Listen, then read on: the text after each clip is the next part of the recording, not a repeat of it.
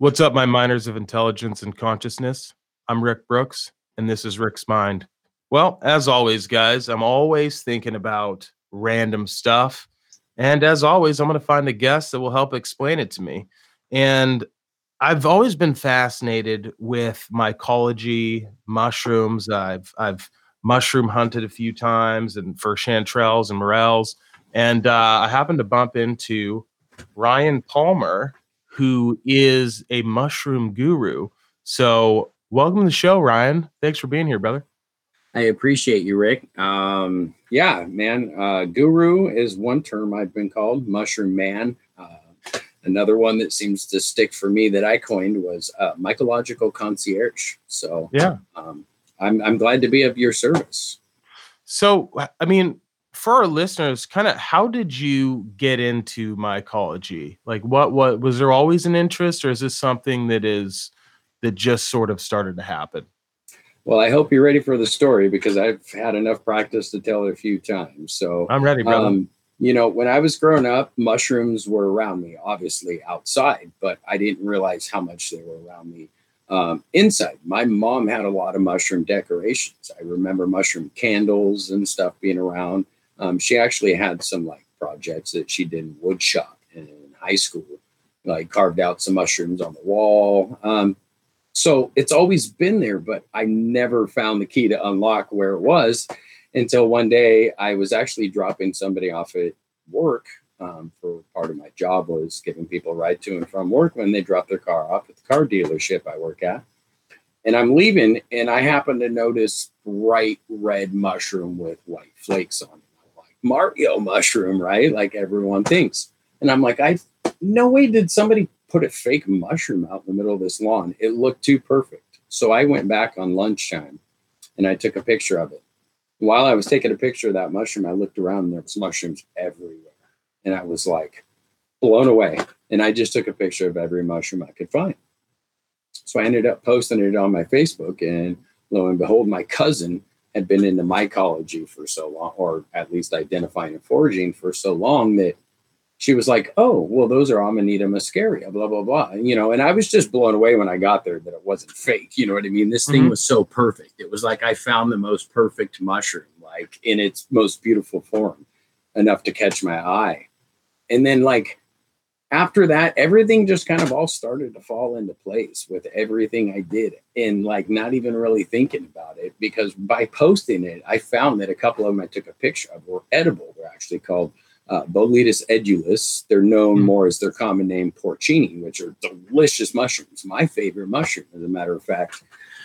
So I was like, well, I got to find out more about these things, you know, and that's just kind of where I got my kickstart. My cousin said, why don't you come down to my house? Like, I literally live where there's chanterelles that grow the size of my head. And I'm like, okay, we're down. And we go down there, and my sister came with us. When I say us, me and my son, he was, I think, about five at the time.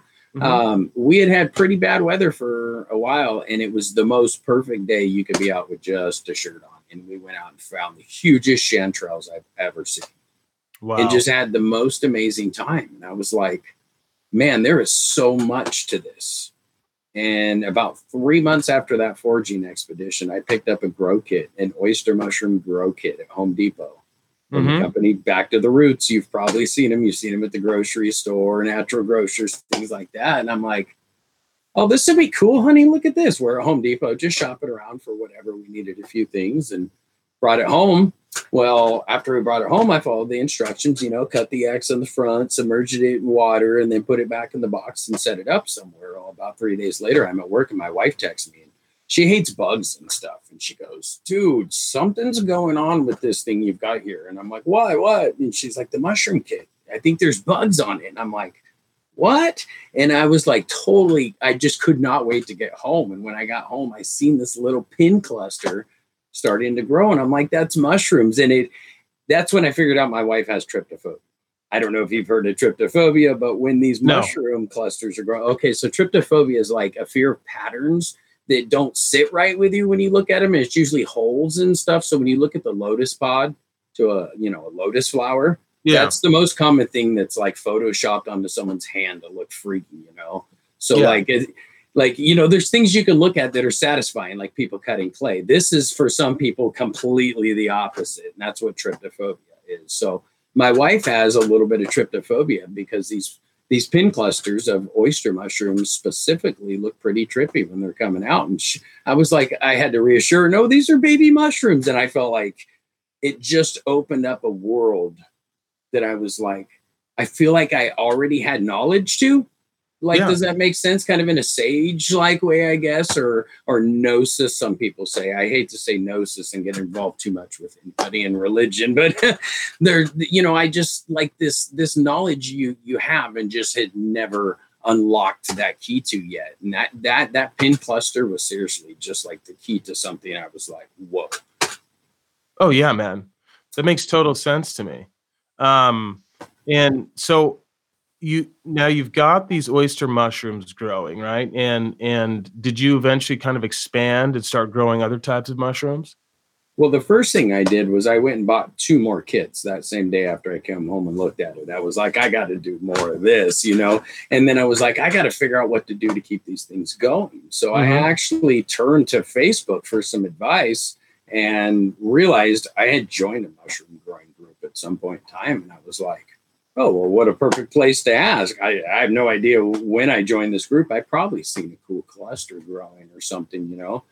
And uh, i asked some questions and i got some advice like right off the bat friendly knowledgeable people that were mm-hmm. able to tell me what i can do with it. And and they were like you know you can you can expand these and kind of make more mushroom buckets out of it but you pose the risk of you know contamination and everything just made sense to me so much to the point. And it wasn't until I got a little farther into this that I realized this was my vessel for learning more about myself and what I need to do with it. And that I am a teacher of sorts because I forget that not everyone just has this knowledge at their exposure, especially when it's something that already seems familiar. You know what I mean? So I'm like, yeah. I'm here to help unlock the keys because people unlocked it for me with that little bit of push and guidance. And I guess to kind of go off on a tangent, I, when I joined that group, there was 18,000 people, and this was about six years ago. This is it, man. This is on a small scale. It's about six years ago I joined that group. There was 18,000 people, and now there's 152,000. Holy shit, man! And wow. to kind of to kind of squeeze into that story too, the guy who was running the page is also trying to run a homestead where he doesn't have like a legitimate like house house. He's got a homestead and he's trying to keep his family alive and stuff. And he was letting tons of people into the group. And he was like hey keep an eye out for scams and stuff. And like we all know anybody who's been on social media they're thick everywhere. And i was like do you need help running the group?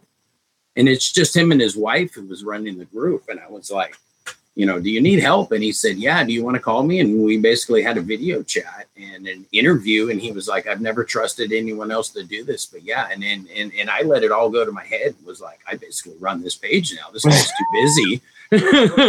yeah. And so I just started doing live videos. I had this calling just to show people what I was doing. And I'm not, I, I didn't script anything. I haven't scripted anything up until now, even speaking to you guys. This is all just this is part of my my journey. And so i took it to my head and i just went with it. And like i said i'm doing live videos. My son comes running in the room says something silly like he's got to go to the bathroom or something you know? And so i started gaining a following you know um, do the math on the numbers of how big that group has grown. But like life got busy for me. I have another child now and everything else. And just everything that's happened has allowed me to be put into a place of adapting to something I see a big need for. And that's just people want to know on a basic level how to grow these things. And and and I can represent it in a way that is understandable because of how I speak and how I articulate my words. And I've had many people tell me that. And so um, with what it's done for me and the fact that I, I I literally changed the path I was on in life. I quit drinking after drinking almost every single day for 14 years when I got into growing mushrooms. And I said, this this being as powerful as it is, like I have to tell the world. You know, they say go tell it on the mountain. Here I am, like I want the world to grow mushrooms, you know. So you said you quit drinking. Is that from like a psychedelic experience that you had, or is this just your love for growing that kind of caused this was all consuming? It was like a maybe you instead of being potentially addicted uh, to drinking, you just went ahead and transfixed this onto growing mushrooms and spreading the, the, the, the word of that. What would you say? I definitely say that it was not a psychedelic experience because it was just mushroom grow kits, oyster mushroom grow kits. I have used psychedelic mushrooms in the past when I was younger. And it yeah. was like this was another way of reaching back in and grabbing me back and saying, Remember, you're part of nature here, son. And what I realized that I gained by learning what I learned and already knew somewhat that I had to teach everyone. And I was getting, I'm, and I still am. In fact, just this morning, I probably did 20 different video responses on Facebook because I give people that personal advice I get from this what a lot of people are seeking in a psychedelic experience. And that's exactly what I can chalk it up to is that it's a stigmatism in the brain, you know, like you hit that that it, it, it, there's a stimulus in there. You open up that part and take off the blinders of everything else and realize there's such a want for something so simple and so rewarding and satisfying. You know what I mean? Like I feel like I'm forever indebted to mycology because of how it changed me. And now sitting where we're at sitting now, especially in Oregon and being on the West Coast, we're a little more progressive on things. Everybody has this interest going into, you know, a lot of people come into mycology from the psychedelic side, and I didn't. And that's what makes my experience different. It did something for me that people are seeking in something that absolutely is a powerful medication. Oh, yeah. And so now with the way things are changing i'm here to help be a spokesperson and a mentor and a role model as to just how easy it is for us to be able to help ourselves. Because this is more than just mushrooms. This is permaculture. This is gardening. You know this is self-sustaining systems. This is fermentation. You can take food and simply add salt and in two weeks you've now added extra vitamins to it that you don't get if you're somebody who doesn't eat meat you know what i mean? I'm i'm i brew kombucha i cook food you know it's it's so much more than just mushrooms and it's allowed me to focus on those values in my life just simply by being able to help other people have successes. And i've I've helped people like that are, I wouldn't quite say commercial growers now. I'm friends with a lot of commercial growers that grow thousands of pounds of mushrooms, and they're different people from the people who start from the hobby and go to the farmers markets and sell and get that local community going and everything. Those are the people that I absolutely love. People ask me oftentimes, why don't you have a website? Well, I don't like to ship stuff. I like to meet the people. I like to teach. And like I like to tell people that when you you don't have to even buy anything from me. You simply just have to be a nice person and you have a lifelong mentor in mycology. And I leave my PayPal open now. I've started to get smart. It's taken me five years. I leave my PayPal open. I'm like, hey, just just pay whatever you feel is fair and affordable. And some of these people have come back and made it right. Not saying they ever did me wrong, but I gave them the guidance and they come back and say, I wouldn't be where I am without you, dude. Like props to you. And like I'm friends with people who own companies who are the ones that are supplying the bags and stuff to a lot of these people. And because of the network I built, that was, I guess, a big part I left out too. Is that when I joined onto, you know, the social media side of things, I became a very big inspiration enough and influence that I kind of became a, you know, as far as Facebook was involved, a household name on social media in mycology. And I'm I'm up here friends and talking and chatting with the people who wrote books that are sitting on my shelves. You know what I mean? And like, yeah and and there were so many other things that happened in my life up to this point that make me realize that these people we put on pedestals are simply just the same humans as we all are. And that's what a lot of that's that that's what the psychedelic experience does for people is it takes away those blinders and puts us back on that parallel and that level. You know what i mean? So oh, yeah man. Yeah. Are you are you familiar with paul stamets? Yes i am. Yeah. That's uh what he uh uh, I'd love to love to pick his brain, man. He I've learned quite a bit from him on that. That so are you are you a fan or do you are you do you appreciate his work? I'm an in between on Paul Stamets. I'm an absolute fan of Paul Stamets' work he's done for mycology. Um, the book he wrote, um, Growing Medicinal and Gourmet Mushrooms, was absolutely existential in just people knowing how to grow mushrooms and doing the things they want to do with them. Um, unfortunately, a lot of us put in a lot of, you know, work and time and stuff, and he seems to hop on some things, um, you know, ahead of time without giving some credit to some stuff. But absolutely, what he has done for mycology is is hands down you know like we we wouldn't be where we are like people wouldn't be growing mushrooms the way they are without without his advice um i'm I, what i am not a fan of of his is his products that he sells today which is the host defense you know without Ooh, why, why is that? Um because there's there's a lot of controversy also backed with a lot of science that says like we don't know enough about what these mushrooms are actually doing. And without him having to say it it comes off kind of greasy the way he sells this stuff. And you know just what it's grown on like and, and and and that's what people like me are here for is so that we can teach people to grow this medication as potent as it can be yourself very easily you know yeah. um when you standardize something because we've all seen it this is what capitalism allows us to do is create a product on a mass level and, and think about a bottom line and spending and everything and so when you put that into perspective but give yourself your own same type of capitalistic system and say i have this much money can do this i want people to come to me and know that if they have $200 in their pocket I can get you to grow 500 pounds of lion's mane within a year. You know what I mean? Like you don't yeah. have to spend $500 on on things that are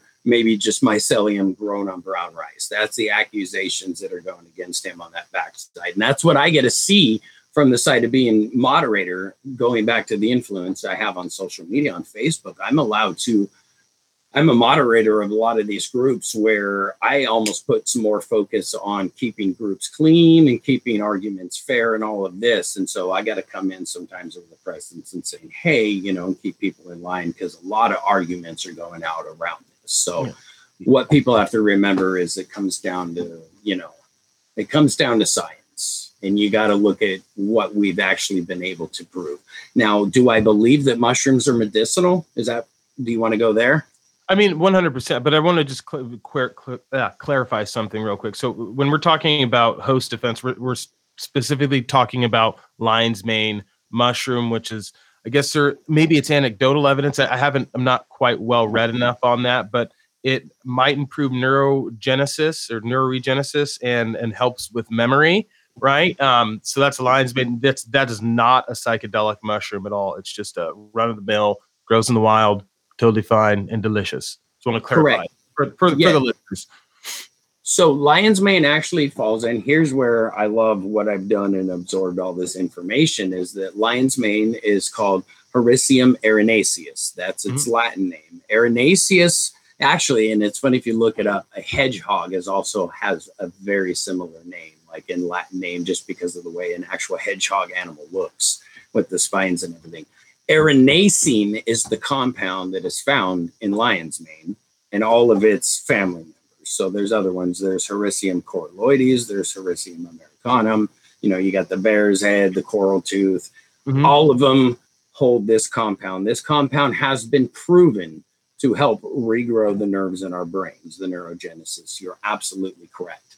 Now, where it falls off is that I don't feel it's fair to pay $60 for a bottle of 60 pills, whatever the cost is, for something that you don't know is the most potent medicine you can do. When I can teach you how to grow it directly, you have the fresh fruit, not dried, not powdered, not thrown in a capsule. You have the fresh fruit. You can do with it what you will from there. And the most ways you can consume it, whether it's eating it fresh, taking it as tincture, and also taking it as dried the more ways you can take it, the better off we are because you're hitting, you're, you're getting it all. Think of it as full spectrum. I'm absolutely 100% behind plant medicine because these things are allowed to grow how they're supposed to grow. They take in the light and process it the way they're supposed to. So when you grow these, so that being said, wild is a whole nother controversy there beyond cramming mycelium into pills. So you get wild, and people will only make their tinctures out of wild mushrooms and won't make them out of cultivated. You know what I mean? I can grow reishi all day long, but there's people who won't buy my cultivated reishi tincture over somebody who makes their tincture from wild forage mushrooms. So yeah, I'm telling I'm telling you, man, I go far into the mycology deep enough that I mean I'm friends with people who have the biggest brains in the world. They're the ones that are behind the the ectomycorrhizal growth and they're doing actual lab studies on how we can start to grow mushrooms that we, we got to go grow. back we got to go but yeah well we'll get into what is i don't know ectomyc what is that I have no idea what that is. Basically, when a when a plant or a tree is ectomycorrhizal, means it's able to um, be a receiver of a mycorrhizal relationship. Mycorrhizal means that it's it's a it's a very complex symbiotic relationship between, say, a tree's roots and okay. um, Morel mushrooms. So I think I know what you're talking about. Uh, correct me if I'm wrong. So I was reading a while ago that mycelium attaches to think I think of it like as a neural network, right? Where you've got all these mycelium and they're connected in the in the forest and they're sending nutrients to different trees. Sometimes they'll shut the nutrients off to one tree and have it die. So it's like a, a biological neural network. Is am I understanding that correctly? Absolutely, man. Okay. Yeah. I mean, and it goes in so far from there because basically, you know, a mushroom can exist and with things that it can't actually use, give to the tree vice versa.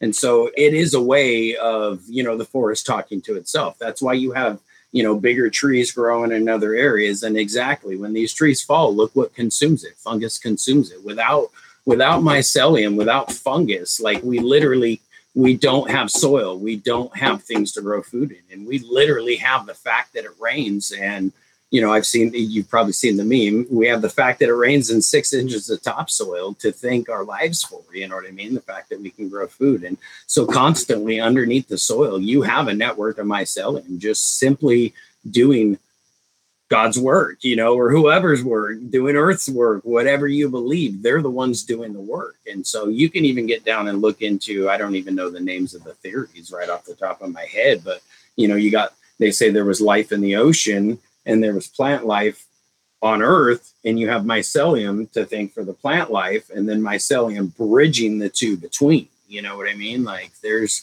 and, and, there's there's tons of theories behind you know obviously hallucinogenic mushrooms and everything else and its influence on even our existence. And so it's it, it's just crazy that you know like you you bring it down to the point that today we have so many things to be distracted by that we forget what's around us and the simplicity of nature is the one thing that can bring us back to in and kind of take some of those blinders off.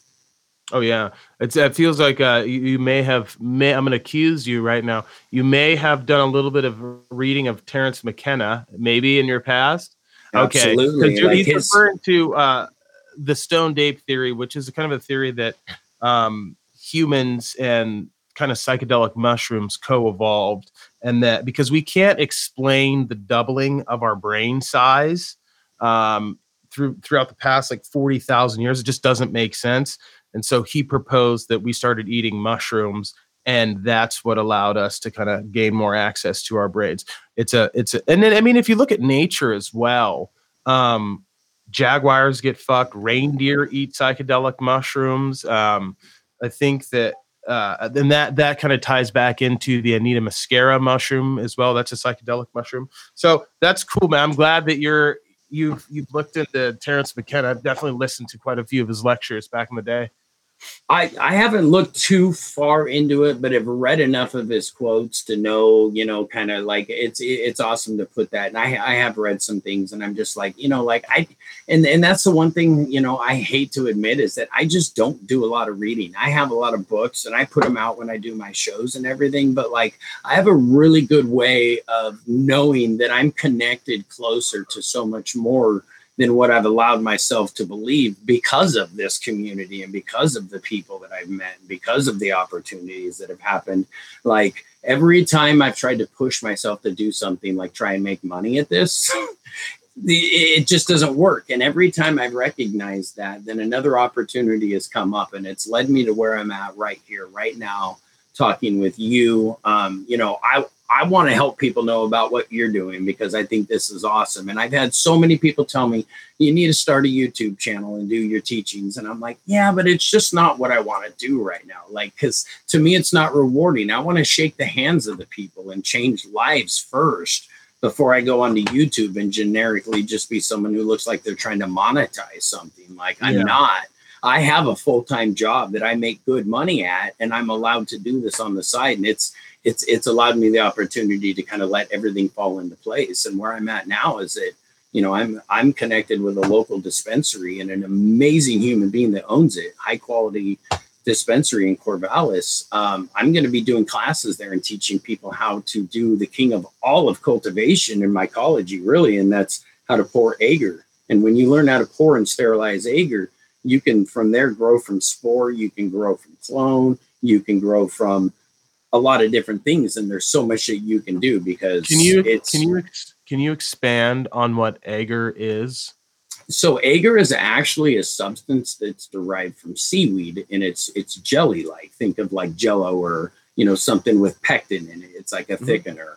Um, and it's got enough nutrients in it, and it's enough of a nutrient source that we can grow things like mycelium on it. They use it in biology too in the plant world. You can actually like splice genes and everything with it too. And there's other different types of agar that are used across the science board. So we're talking petri dishes, nerd stuff. You know what I mean? yeah, yeah. So can now if you if I have the correct agar, is it is it possible for me to grow? Oh shit! Don't the name escapes me. Give me a second. It is a wild mushroom. Morels, there it is. Can you grow morels? Because morels, uh, the last that I read could not be cultivated, but I could be wrong. It was a few years ago. So again, you've got the right person on the line, man. I'm here to like clear up all that smoke. That's what I'm here. To take the smoke and mirrors out of mycology. Yeah. So you can grow the mycelium of any mushroom on agar. Now, what you can do with it from there is a lot of mycelium will take to grains. It depends on what type of mushroom it is. Now, we have two basic types of mushrooms. We have mycorrhizal and saprophytic. Mycorrhizal means they make that that that really intense symbiotic relationship with the plants and stuff. Saprophobic, okay. saprophytic means that it grows on decomposing organic matter like wood and things that are fibrous, have cellulose and lignin on the cellular okay. level. That's what they like to eat.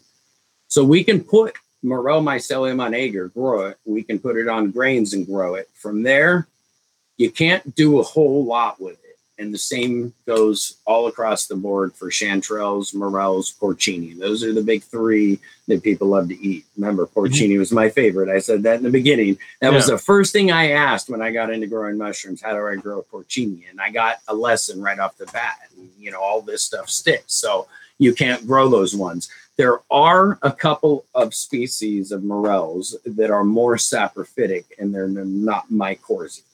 So okay the Morchella importuna is the specific species. It's called the black morel in the cultivation world. Black morel can be six other morels in the identification world. So that's why there's a lot of confusion in mycology too, and why Latin names are always important. But the Morchella importuna, aka black morel, can be expanded over onto some chips and some mulch and stuff and can be grown. And they are being actively grown in China some people have claimed to grow them here. I haven't seen actual footage of actual grows. Um, some people happen to live in places where there are morels growing. You can encourage morel growth by making things like slurries from their spores and things like that, and encouraging the, the, the patch to increase if you give it food.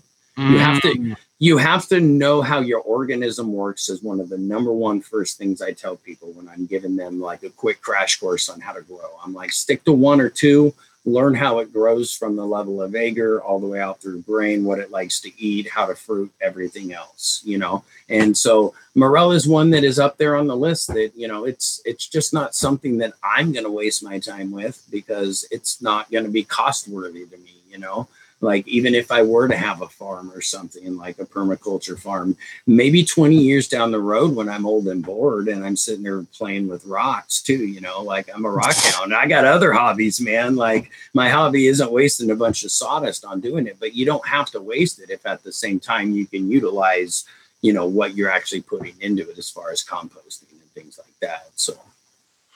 Okay dude that was well, I'm so I'm I'm in, in, in essence correct. You cannot grow morels. Correct. Okay. Cool. Cool. Cool. I, have I've always wondered that because um, there I haven't I haven't had a chance to try some. I've I've looked for them.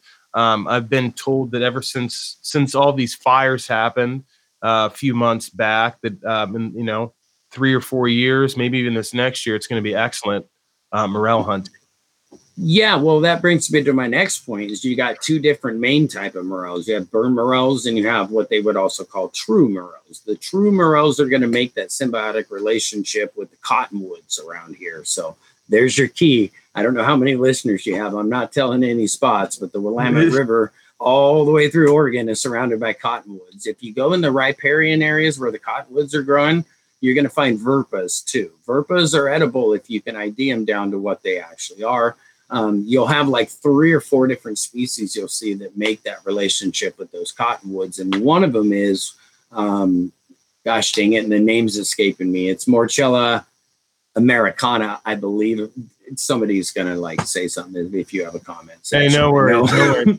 uh, but uh, um, those are going to be the big blonde morels. They're going to be the ones that you find that are just big chonky. And if you go anywhere near like where a river likes to wind around and make a few turns, if you think about the way pollen rolls around down a river, spores are going to do the same thing. And so they're going to find themselves up along the banks of places where the water comes up and leaves those spores down. Uh, okay. sorry. So I think I found, is it the Morchella esculenta? I believe that's is that one the that one you're talking about. Is here, but it also depends on your location. So, like eh, that would it would have to be the Pacific Northwest one. Like, there's actually like last time I remember seeing 14 or 15 different described species of morels. So let's reel back a little bit and go to the burn morel was the other one. The burn morel um, is basically like triggered to flush by the amount of everything that's in the ash and the things that happen from the burns, whether it's the heat and the ash and all of that. Like, so you can have Morel mycelium basically existing in a patch and not fruit for years until it gets what it needs to fruit. Some mycelium needs to be poked, stabbed, uh, landslide, earthquake, lightning, cold shock, you know, like all of these things. So that's why it's hard to try and grow them because they're just one that has this complex thing going about them we can't figure out. yeah, man, that is that is so that is so. How many different species of mushroom exist in our state? That's a, um, that's a big question. That's, edible, that's, edible, edible species. Let's let's do that. If, if if I were to just stab a number at it, like that's just a crazy question. When it comes to numbers, my brain hates math, and that's why, like, I figured out I'm a better teacher than I am an actual doer. I can tell you what to do better, and I can do it myself. Um, you know, I I would say if we're not counting all the like subspecies of because you have a Boletus edulis, say, which is a porcini and it grows big. And the Boletus family, we have like all of them are technically edible if they don't have the red pores. Like there's the there's a couple there's a couple big flags on the Boletus that say you can't eat them, but a lot of them just upset too many people's stomach that they're not considered edible. And so some people like to venture far enough to eat them. So I mean that number is is is a big variable number, but if I were to put just just I don't know, at least 12 to 15 different species you can eat pretty easily to identify without having any like major lookalikes or anything.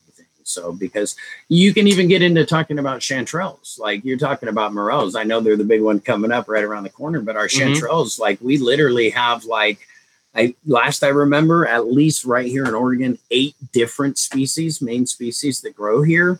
Um, and the fact of the way the coast range is, um, sometimes there's some years where there's not even a month where um, you literally can't find a chanterelle if you're die hard enough to go find one because of the way it's all set up and the way the fronts come in and the climate is is what it's all about. So you give them a, mu- a mushroom a perfect environment to grow in and it will. Mushrooms don't care. And so um, you know that's why these species have been able to establish their surroundings the way they do too. So like i was mentioning with the morels there can be an existing patch that just needs something to make it you know flush. And so sometimes that means the tree has to fall or whatever you know? So you know talking again getting down by the rivers you know you look and see what tree fell year the year before that you know you know you found morels around there. It's probably going to trigger that patch to pin if there's any existence of that mycelium there. Yeah. And then what's what we got we we have i, I believe i've seen several turkey tail mushrooms. Um, is that a pretty common one? I mean i, I get sketched out because I'm not 100% sure it's a turkey tail. Um, I just bought um, a book called All the Promises the Rain Will Bring or something like that. Um, because I'm trying to get better at identification, and mushroom hunting is a big goal of mine. Um, have you tried the turkey tail mushroom yet? Yes. So Trametes versicolor is its Latin name. Um, and there are a couple lookalikes, and they're going to be in the family of Stereum. So, like Stereum ostrea are going to be a little more orange when they're fresh. But mm-hmm. even the orange mushrooms, when they're old and they get bleached out, they'll still be hanging on somewhere. And so, some people mistake those old Stereum for turkey tail. So, I only pick turkey tail when I know when it's fresh. And it's pretty unmistakable by the way the pores are. The pores are definitely a lot smaller than the Stereum pores are and the mm-hmm. color on the top and the way the striations are is what they call it the way the the color kind of comes out on the top and the way that it does is is pretty unmistakable. When it's fresh you can chew on it like bubble gum. In fact i was just talking with someone today about it. You know they call it hiker's gum. I believe i learned that from the book you mentioned all the rain promises and more by David Arora. That's it. Um, by the way i want to clear this up. The guy in the front is not the guy who wrote the book yeah, you'll have to you have to Demar, you have to put a link to that book because this guy's a character.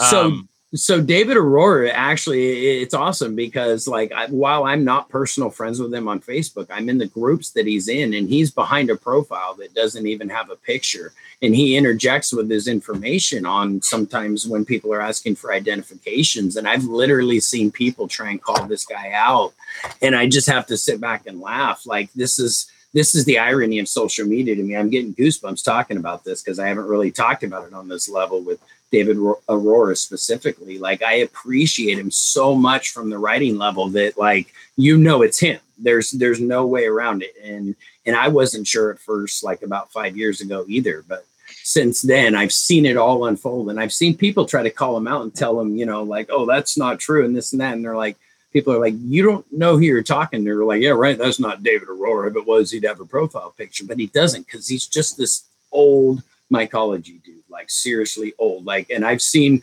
some of the pictures he posted on a group I made called Melfies, which is a whole nother conversation there, mushroom selfies. uh, he he posted a picture. He had his pants off and his pockets were full of all these Boletus mush, all these porcini, because he didn't have anywhere to put them all. You know, not knowing he was going to come up on this big patch. So he's this super super humorous guy, but at the same time, like we all know that it's hard for an older generation to handle like all of what kind of happens on social media and i've seen some fizzle outs and stuff and it's just like i can't really get involved but just seeing that happen makes me kind of appreciate all of what these people like David Arora have laid for us this path you know and same with paul stamets and you know you got people like that are not too far off from my age like peter mccoy and i can't forget to say alan rockefeller like i seriously alan rockefeller is our godfather right now of mycology and he is so active on social media and this guy is the kind of guy who just he gets bored and opens up old files of undescribed species and puts them into places and i'm friends with these people online you know? Like i was i didn't think about what i was doing when i was doing it but i just started friending all these people that i was getting familiar with seeing the names of in groups identifying mushrooms and stuff and there's this whole underground family of people that like I honestly Rick I can't tell you enough how much they have done for me and like I I honestly feel like I'm going to get choked up if I go any farther talking about it. So just to let you know, like without these people, like, you know, it, it isn't just the mushrooms. It's a way of life. Like these people understand more. They, they're more connected. And so you know, like getting into, you know, some cosmonaut stuff, you know, we're all connected on like a universal mycelial level. Like it's a hive mind that I can't even begin to explain some of the serendipity that's happened in my life. Just the way things, you know, like it's like, whoa, you know, the universe is definitely speaking. And that's why I know I'm doing the right thing, you know? Oh, yeah, man. I definitely would agree. And I'll, to your point now, just sort of kind of thinking a little bit more abstractly, I I would agree with you. I think like if you think about it, each of our brains in, in the in mycology is a as a spore, right? And the mycelium is the internet that connects each and every one of our brains to one another. Now, you have done a great job of self-selecting other individuals that are into the same type of knowledge that you are and that's how you've been able to grow. I think it's very important then and there are other people that self-select trash and trash people and they're full of hate and anger and that's all they that's all they're looking at and they're looking at these memes about the republicans or these memes about the liberals and that's the world they live in but it doesn't have to be that way. It doesn't have to be that way. You can seek out information use social media, right, as a tool to better your life. And if you're not doing that, well, you should start now, right? I mean, and that's kind of what it is, because I think it's an incredibly powerful tool to have a voice and to reach out and to learn. But it also is at the same time, you know, it's a double edged sword because you can also, it could be a distraction. It could be, it's a huge source of anxiety and depression. But like anything else, it's a tool. It's just kind of how you use it. Absolutely. And you know, like and that's been that's that's a hard thing that I I don't struggle with as much now, but I've struggled with how to I've I've had to learn how to be cold. You know, like I'm I'm just this hugely giving empathic person that like you know like of course i was being offended by things people said to me of course i was like interjecting saying no you're wrong but like i got I've, I've gotten to a point now where there's just a lot of things I let go by the wayside. And I wish I could teach people to just kind of jump over exactly what you're saying, that divisiveness, because just earlier, as an example, you, you know, you, you kind of mentioned politics a little bit. I seen this morning, somebody said, Hey, when are the Morels really going to be popping in Washington? And one comment was as soon as the Republican Party dissolves. And I was like, what? So why where does that even serve a purpose here? Yeah. But but I didn't say anything, you know, like I don't I don't feel the need to jump in there and be like, "Oh, and say my part" because then I'm just adding to it. And I want I want more people to jump off that not necessarily cliff, but it's a big ledge and it's going to hurt when you land, but trust me, like it's so much greener down. Like I, would say down here, but like that's where the mycelium lives. We live just underground, you know, but enough to know what's going on. Yeah, but no, I 100% agree with you. One thing I do want to ask you about is truffles. Like, where, what are your, what's your knowledge base? Like, could you briefly describe the difference between truffles and mushrooms? Because I feel like they're pretty closely related. Like, I believe there's some, even some psychedelic truffles that you could eat. So, can you get into that? Yeah, I can touch a little bit. I haven't gotten into truffles too much because it's a whole nother beast of mycology. But uh, as far as the cultivation side, um, seedling, sapling trees, excuse me, sapling trees that have been inoculated is a thing, and you can grow orchards. They're going to be hazelnuts, um, things like that. Trees that actually have that. Remember, I talked about the ectomycorrhizal. They can receive that mycorrhizal relationship, and they can go in and grow these orchards. And actually, but it, I mean, we're talking years into investment, at least 10 years on things like that. Um, the Doug fir trees that are around, you're going to need them to be at least, last I remember, like 20 to 25 years old um, to be able to find them. They're going to be in the duff. Um, you know, it's it's a hard thing because the wildlife like them so much. So we're going to get more on the sciencey side of what a truffle is. It's just a mushroom and a fu- it's a fungus that fruits in a different way that it doesn't put spores out like all the other mushrooms do. You know, you have gills. You know, on the morels, they put spores out, but they come out of those weird looking the, the pores. There's that tryptophobia again. Some people morels they can't even look at them, you know. yeah. But everything puts off a spore and is able to reproduce itself in some way or another.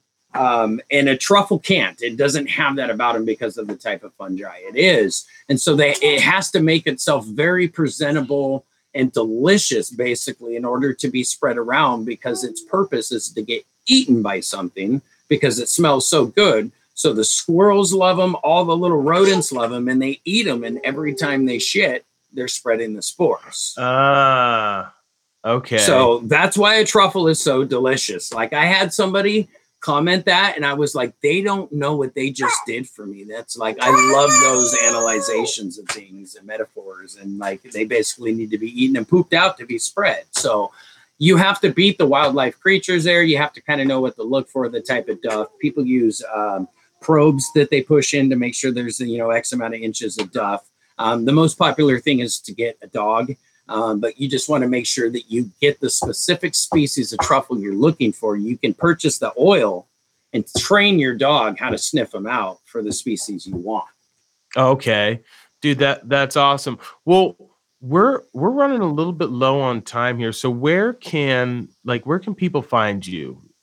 So people can find me um, right behind my phone number for one, um, but um, you know if they're on Facebook, if you're on Instagram, Will Valley Mushrooms is I had to put a name to what I'm doing. I don't make enough money to actually be like an incorporated business or anything yet, but Will Valley Mushrooms. Um, I'm on Facebook. Uh, my Instagram hashtag is actually Muscle and Hushrooms. I thought that was pretty good. Um, other than that, you Google Will Valley Mushrooms. My phone number's right there. I don't have to say it if you don't want me to say it. Yeah, yeah, don't do that. There's a lot of crazy people. Um, yeah. Thank you so much, man. Um, we'll definitely do this again, brother. Um, uh, hopefully, the next time we talk, I'll be ranting and raving about the the mushrooms I'm cultivating and all the ones I've picked. Appreciate well, it, brother. Yeah, not a problem. And I want to say that anytime you have any questions and you want to do anything focused on cultivation or identification or anything, I've got I've got people that'll be more than happy to join along too. Uh, my network runs so deep in mycology that whatever you want to do, we can get her done, man. Appreciate it, man. Thank you so much. Appreciate you guys.